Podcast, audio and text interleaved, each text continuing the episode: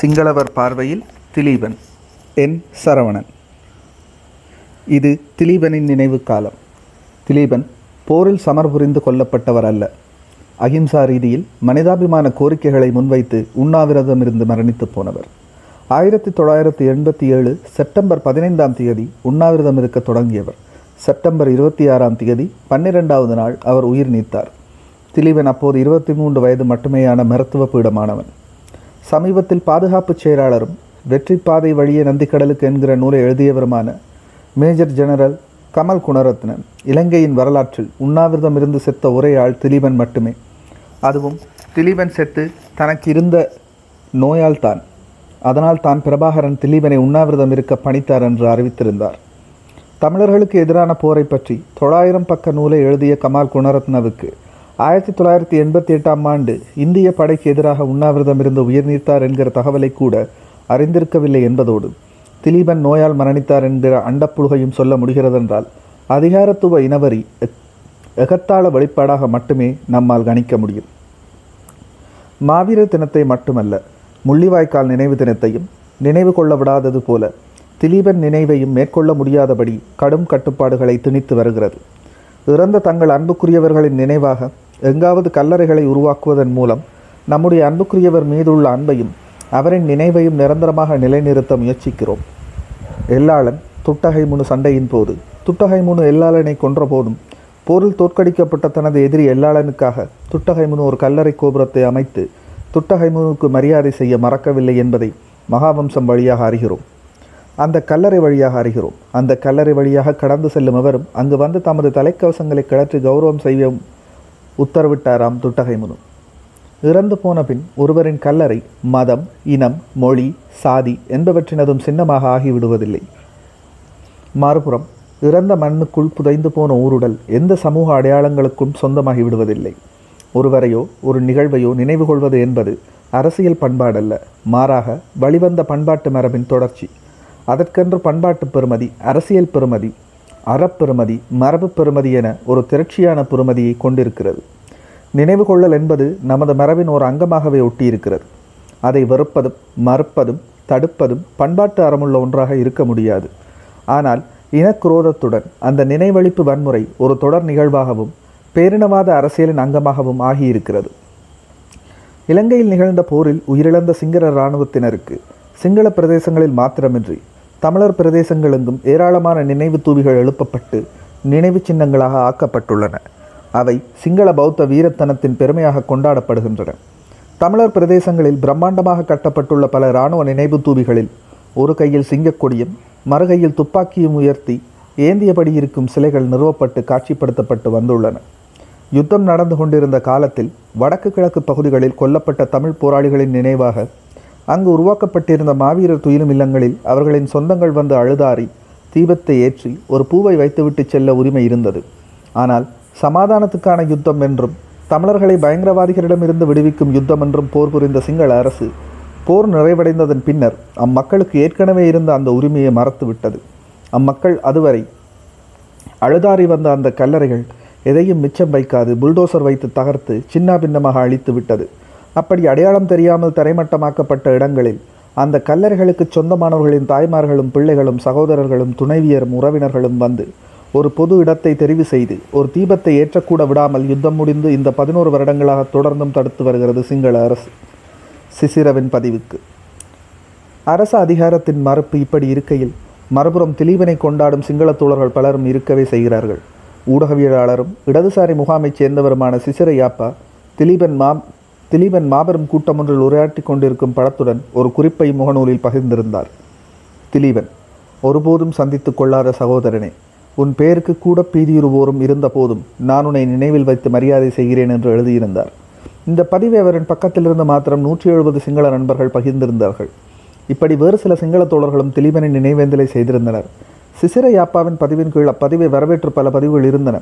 அதுபோல அவரை சபித்தும் தகாத வார்த்தைகளால் திட்டியும் பல வாதங்கள் அங்கே காணப்பட்டன. புற்றுநோயால் பாதிக்கப்பட்டிருந்த திலீவனை வலுக்கட்டாயமாக சாக அனுப்பியதாக அங்கே விவாதங்கள் நடக்கின்றன. அவற்றுக்கு சிசிரையாப்பா தான் அறிந்த திலீபன் பற்றி விவாதித்துக் கொண்டிருக்கிறார். மறுபுறம் இன்னொரு சிங்கள நண்பர் சிசிரவிடம் கேட்கிறார். சிசிர அண்ணா திலீபன் பற்றி விரிவான கட்டுரை எழுதுங்கள். முடிந்தால் ஒரு ஆவணப்படத்தை சிங்களத்தில் செய்யுங்கள். நான் உங்களுடன் ஒரு கேமராமேனாக பணிய பயணிக்கிறேன் என்கிறார். திலீபனை சிங்கள சமூகத்திடம் கொண்டு போய் சேர்த்ததில் ஜெயதிலக்க பண்டாரவுக்கு முக்கிய பாத்திரம் உண்டு.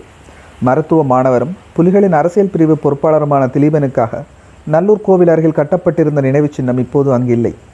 திலீபன் போர் புரிந்து கொல்லப்பட்டவரும் அல்ல. தன் மக்களுக்காக விடாப்பிடியான உண்ணாவிரதம் இருந்து மரணித்த ஒரு உண்ணாவிரதி. ராஜீவ்காந்தி மற்றும் ஜே ஆர் ஜெயவர்த்தனவுடன் இந்தோ இலங்கை உடன்படிக்கையின் கீழ் இலங்கையின் இந்திய துருப்புக்கள் பங்கு வகிப்பதை எதிர்த்து ஐந்து கோரிக்கைகளை எதிர்த்து திலீபன் ஆயிரத்தி தொள்ளாயிரத்தி எண்பத்தி ஏழு செப்டம்பர் பதினைந்து அன்று ஒரு கொடிய உண்ணாவிரதத்தை மேற்கொண்டார். யாழ்ப்பாணத்தின் நல்லூர் கந்தசாமி கோவில் அருகே உள்ள நிலத்தை திலீபன் தேர்வு செய்தார். உண்ணாவிரதம் இருந்த அந்த பகுதியை நோக்கி மக்கள் தொகை தொகையாக வந்து ஒன்று கூடினர். பலர் இரவு பகலாக அங்கேயே அமர்ந்திருந்தனர். திலீபனுக்காக பாடல்களையும் பாடினர். மகாத்மா காந்தி மற்றும் திலீபனின் உருவத்தை தாங்கிய பதாகைகள் அந்த இடத்தை அலங்கரித்தன. திலீபன் தன் இலட்சியத்துக்காக மரணத்தை அண்மித்துக் கொண்டிருந்தார். அவருக்காக பக்தி பாடல்களையும் பாடிய தமிழ் மக்கள் திலீபனின் தலைவிதியை வேதனையுடன் பார்த்து கொண்டிருந்தார்கள். அதை தவிர அவர்களுக்கு வேறொன்றும் செய்வதற்கில்லை. கையறு நிலை. உண்ணாவிரதம் தொடங்கி பதினோரு நாட்களுக்கு பிறகு செப்டம்பர் இருபத்தி ஆறு ஆயிரத்தி தொள்ளாயிரத்தி எண்பத்தி ஏழு அன்று திலீபன் மூச்சு திணறினார். திலீபனின் கடைசி பெருமூச்சுடன் அந்த இடமெங்கும் கூடியிருந்த தமிழ் மக்களின் கண்களில் இருந்து ஏக்கம் மிகுந்த வேதனையும் கண்ணீரும் பெருமூச்சும் பீரிட்டது திலீபன் ஒரு நிராயுத பாணியாக அமைதியாக இலட்சிய மரணத்தை தாழ்வினார். திலீபனின் மரணம் அரசியல் வர்ணனையாளர்களால் ஆயுதங்கள் மீதான நம்பிக்கை வன்முறையற்ற போர் வடிவமாக மாற்றுவதற்கான வாய்ப்பு என்று வர்ணிக்கப்பட்டுள்ளது. அதனால்தான் திலீபனின் மரணம் வடக்குக்கு மட்டுமின்றி தெற்குக்கும் முக்கிய செய்தியாக அமைந்தது. நினைவுகளையும் எங்கே புதைத்தீர்கள்? வடக்கைப் போலவே தெற்கில் உள்ள மக்களுக்கும் திலீபனின் இறப்பு ஏற்படுத்திய அதிர்ச்சி பல்வேறு கலை இலக்கிய படைப்புகளால் பேசுபொருளானது. பெப்லியானா சுனேத்ரா தேவி பிரிவேனாவின் தலைவராக இருந்த கேன்கஸ்தனிய ஆனந்த தேரோ என்ற பௌத்த பிக்கு இந்த சம்பவத்தால் மனம் நொந்து போனவர்களில் ஒருவர். அவர் ஒரு படைப்பாளியும் கூட. அவர் தனது கவிதை படைப்பால் பட்டினி போராட்டமிருந்து மரணித்த திலீபனுக்கு அஞ்சலி செலுத்தினார். வானத்தை பார்த்து எரியும் சூரியனை தாங்கிக்கொள் தரையில் சிந்தியுள்ள இரத்தக் கடலை பார். உயிரால் விலை கொடுத்த சகோதர திலீபனே நீயும் நானும் ஒரு தாய் பிள்ளைகள் திலீபன். இப்படியான கவிதைகளை யுக்திய பத்திரிகை அப்போது வெளியிட்டது. யுக்திய பத்திரிகை தென்னிலங்கையின் முக்கிய மாற்று பத்திரிகையாக இருந்தது. இனங்களுக்கிடையே நீதிக்கும் சமத்துவத்துக்குமான இயக்கத்தினால் அது அப்போது வெளியிடப்பட்டு வந்தது. அதே இயக்கத்தின் வெளியீடாக அப்போது பிரபலமான தமிழ் மாற்று பத்திரிகையான சரணிகரம் வெளிவந்தது. இந்த கவிதையை ஒரு பாடலாக நாடெங்கும் சிங்கள மேடைகளில் கொண்டு சென்ற பிரபல சிங்கள பாடகர் ஜெயதிலக பண்டார். ஆயிரத்தி தொள்ளாயிரத்தி எழுபத்தி ஒன்று ஜேவிபி கிளர்ச்சியில் பங்கு கொண்டு நான்கு வருடங்கள் சிறை தண்டனையும் சித்திரவதையும் அனுபவித்து விடுதலையானவர். அதன் பின்னர் மீண்டும் ஜேவிபியின் விடுதலை கீதம் விமுக்திக்கு அணியில் இணைந்து பல தொழிலாளர் வர்க்க எழுச்சி பாடல்கள் பலவற்றை பாடியிருக்கிறார் ஜெயதிலக பண்டார். அடிமட்ட மக்களின் போராட்டம் நடக்கும் இடங்களில் எல்லாம் ஒரு கலைஞராக அவர் தனது பாடல்களால் பங்களித்தார். அது மட்டுமின்றி அநியாயத்துக்கு எதிரான பெரும்பாலான ஆர்ப்பாட்டங்களில் எல்லாம் அவரை காணலாம். தொண்ணூறுகளின் நடுப்பகுதியில் சந்திரிகாவின் ஆட்சிக்கால பகுதியில் வெண்டாமரை இயக்கம் நாடளாவிய ரீதியில் தமிழ் சிங்கள மக்கள் மத்தியில் சமாதான உறவை வளர்க்கும் என்ற நம்பிக்கை தோழர் ஜெயதிலக பண்டாரவுக்கு இருந்தது. அதனால் அவர் வெண்தாமரை இயக்க பிரச்சார மேடைகளில் பிரதான பாடகராக ஜொலித்தார். தமிழ் மக்களின் துயரங்களை சொல்லும் பல பாடல்களை அவர் பாடினார். பயத்திலிருந்து விடுபடுவோம் என்று அன்று ஜேவிபியின் மேடைகளில் பாடிய பாடல்களை மீண்டும் இந்த மேடைகளில் பாடினார். அந்த பாடல்கள் வரிசையில் முக்கிய பாடலாக இருந்தது. தமிழீழ விடுதலை புலிகள் இயக்கத்தின் அரசியல் துறைச் சேர்ந்த திலீபனின் உண்ணாவிரத இறப்பை நினைந்து பாடப்பட்ட இந்த பாடல். அவர் இரண்டாயிரத்தி பதினேழாம் ஆண்டு வெளியான சமபிம என்ற சிங்கள சஞ்சிகையில் நினைவுகளையும் எங்கே புதைத்தீர்கள் என்கிற தலைப்பில் ஒரு கட்டுரையில் குறிப்பிடுகிறார். மக்களை கொல்வது பரிநிர்வாணத்திற்கு வழிவகுக்கும் ஒரு நல்லொழுக்கம் என்பது போன்ற கருத்தை பரப்புகிற போர் போர் இலக்கியங்கள் சிங்கள சமூகத்தில் பரப்பப்பட்டு கொண்டிருந்த அந்த சந்தர்ப்பத்தில் இந்த பௌத்த துறவி மரண அச்சுறுத்தலையும் மீறி தனது பேனாவை பயன்படுத்தினார். தமக்கு தொடர்பே இல்லாத போரில் தொடர்புடையவர்கள் மரணித்து வருவதைக் கண்டு மனம் நொந்தவர்களில் ஆனந்த தேரரும் ஒருவர். அவர் தனது கவிதையின் இறுதியில் மரணித்துவிட்ட திலீபனை நோக்கி உன் சிலையை நடந்து வந்து மண்டியிட்டு முத்தமிடுகிறேன் என்று உருகுகிறார். ஆனால் இனி முத்தமிடுவதற்கு மட்டுமல்ல நினைவு கொள்வதற்கு கூட அந்த சிலை அட அங்கில்லை. அது இடித்து வீசி எறியப்பட்டு விட்டது என்கிறார். மேலும் அவர் இப்படி குறிப்பிடுகிறார். சமாதான காலப்பகுதியில் இந்த பாடலை திலீபன் நினைவு தூவியின் முன் ஒரு மேடையில் பாட எனக்கு வாய்ப்பு கிடைத்தது. அந்த தூவி பிரசித்தி பெற்ற நல்லூர் கந்தசாமி கோவில் அருகே உள்ள நிலத்தில் கட்டப்பட்டிருந்தது. யுத்தத்தின் பின் நான் அங்கு சென்றிருந்தேன். நல்லூர் கோவில் அருகில் அமைதியாக நின்றிருந்த அந்த சிலையை காணவில்லை. அதை இனிமேலும் நிரந்தரமாக காண முடியாது என்பதை விளங்கிக் கொண்டேன். மரணித்த தமிழ் போராளிகளுக்காக கட்டப்பட்டிருந்த மற்ற கல்லறைகளின் எச்சங்களைத் தவிர வேறெதையும் அங்கு காண முடியவில்லை. இறந்த மற்ற தமிழ் வீரர்களுக்காக கட்டப்பட்ட நினைவு சின்னங்களின் எச்சங்களைத் தவிர வேறு எதுவும் காணப்படவில்லை. யுத்தம் முடிவடைந்திருந்த பின்னர் நாங்கள் நல்லிணக்கத்தை விரும்புபவர்களாக இருந்தால் தமிழ் போராளிகளுக்காக கட்டப்பட்டிருந்த நினைவுச் சின்னங்களையும் கல்லறைகளையும் அழித்ததன் மூலம் ஒரு நல்லிணக்கத்தை கொண்டு வர முடியாது என்கிற உண்மையை நாம் எப்போது உணர்ந்து கொள்ளப் போகிறோம்? வீரர்களுக்காக கட்டப்பட்ட நினைவு சின்னங்கள் அல்லது கல்லறைகளை இடிப்பது நல்லிணக்கத்தை ஏற்படுத்தாது என்கிற உண்மையை எப்போது உணர்வோம்? என்று ஏக்க அழுகுரலில் ஜெயதிலக பண்டார கூறுகிறார்.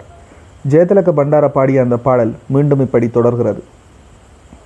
வானத்தை பார்த்து எரியும் சூரியனை தாங்கிக்கொள் தரையில் சிந்தியுள்ள இரத்த கடலை பார். உயிரால் விலை கொடுத்த சகோதர திலீபன் நீயும் நானும் ஒரு தாய் பிள்ளைகள் திலீபன். உனதும் எனது எதிரி யார் என்பதை கண்டுபிடிக்கலையே. ஒரு தாய் பிள்ளைகள் என்பதை ஏற்றுக்கொள்ளலையே. நாமோர் வழியில் செல்ல உடன்படவும் இல்லையே. வாழ்ந்தபடி போராட விரும்பவும் இல்லையே. நாங்கள் சிங்களவர் நாங்கள் தமிழர்கள் என்கிற மூடத்தனத்தை கைவிட்டு அடுத்த தலைமுறை நாட்டை ஒன்றிணைந்து மனிதத்தை நேசிக்கும் நாள் வரும்போது உன்னை நினைத்தபடி அந்த கோவிலர்கள் நடந்து வந்து மண்டியிட்டு முத்தமிடுகிறேன் உன் சிலையை. இந்த பாடலின் உள்ளடக்கத்தையும் அதன் மெட்டும் உருக்கமான இசையையும் கேட்டு அழுத சிங்களவர்களை நான் கண்டிருக்கிறேன். குறிப்பாக வெண்தாமரை இயக்கம் முன்னெடுத்த சாது ஜன ராவ என்ற இசை நிகழ்ச்சிகளை பார்வையிட குழுமியிருந்த சிங்களவர்கள் பலர் அழுதிருக்கிறார்கள். சாது ஜன ராவ இசை நிகழ்ச்சி இலங்கையின் மூலை முடுக்கெங்கும் ஆயிரத்தி இருநூறுக்கும் மேற்பட்ட தடவைகள் நிகழ்த்தப்பட்டிருக்கிறது. இரண்டாயிரத்தி பதினாலாம் ஆண்டு வீதி வீதியாக சென்று வீதி விரோதய வீதியில் எதிர்ப்பு என்கிற வீதி நாடகத்தின் நாட்டின் பல பகுதிகளில் நிகழ்த்தினார்கள். அந்த வீதி நாடகத்தின் பிரதான பாடல் குரல் ஜெயதிலக பண்டாரவினது நாட்டின் அராஜகத்தை எதிர்த்து நிகழ்த்தப்பட்ட நாடகம் அது. இரண்டாயிரத்தி பதினான்கு நவம்பர் இருபத்தைந்தாம் தேதி கொழும்பில் ஆரம்பித்து வீதி வீதியாக நடந்த பல நாட்கள் சென்றது அந்த நாடகக்குழு. டிசம்பர் ஐந்தாம் தேதி ஹம்பாந்தோட்டை நகரத்தில் வைத்து ராஜபக்ஷ அரசாங்கத்தைச் சேர்ந்த அரசியல் பிரமுகரும் மேயருமான எராஜ் தன் சண்டியர்களுடன் சேர்ந்த அந்த குழுவை கடுமையாக விரட்டி விரட்டி தாக்கினார். ஜெயதிலக பண்டார கடுமையாக தாக்கப்பட்டார்.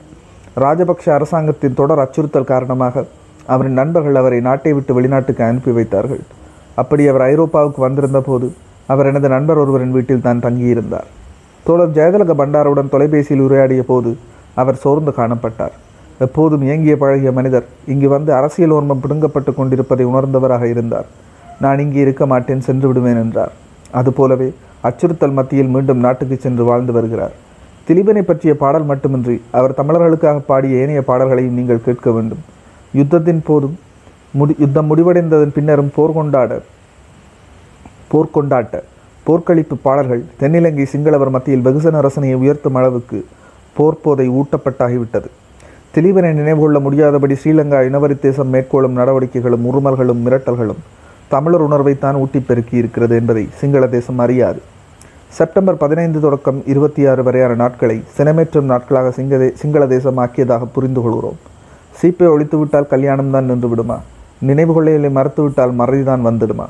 கல்லறைகளை சிதைத்து விட்டால் வேட்கைதான் ஓய்ந்திடுமா?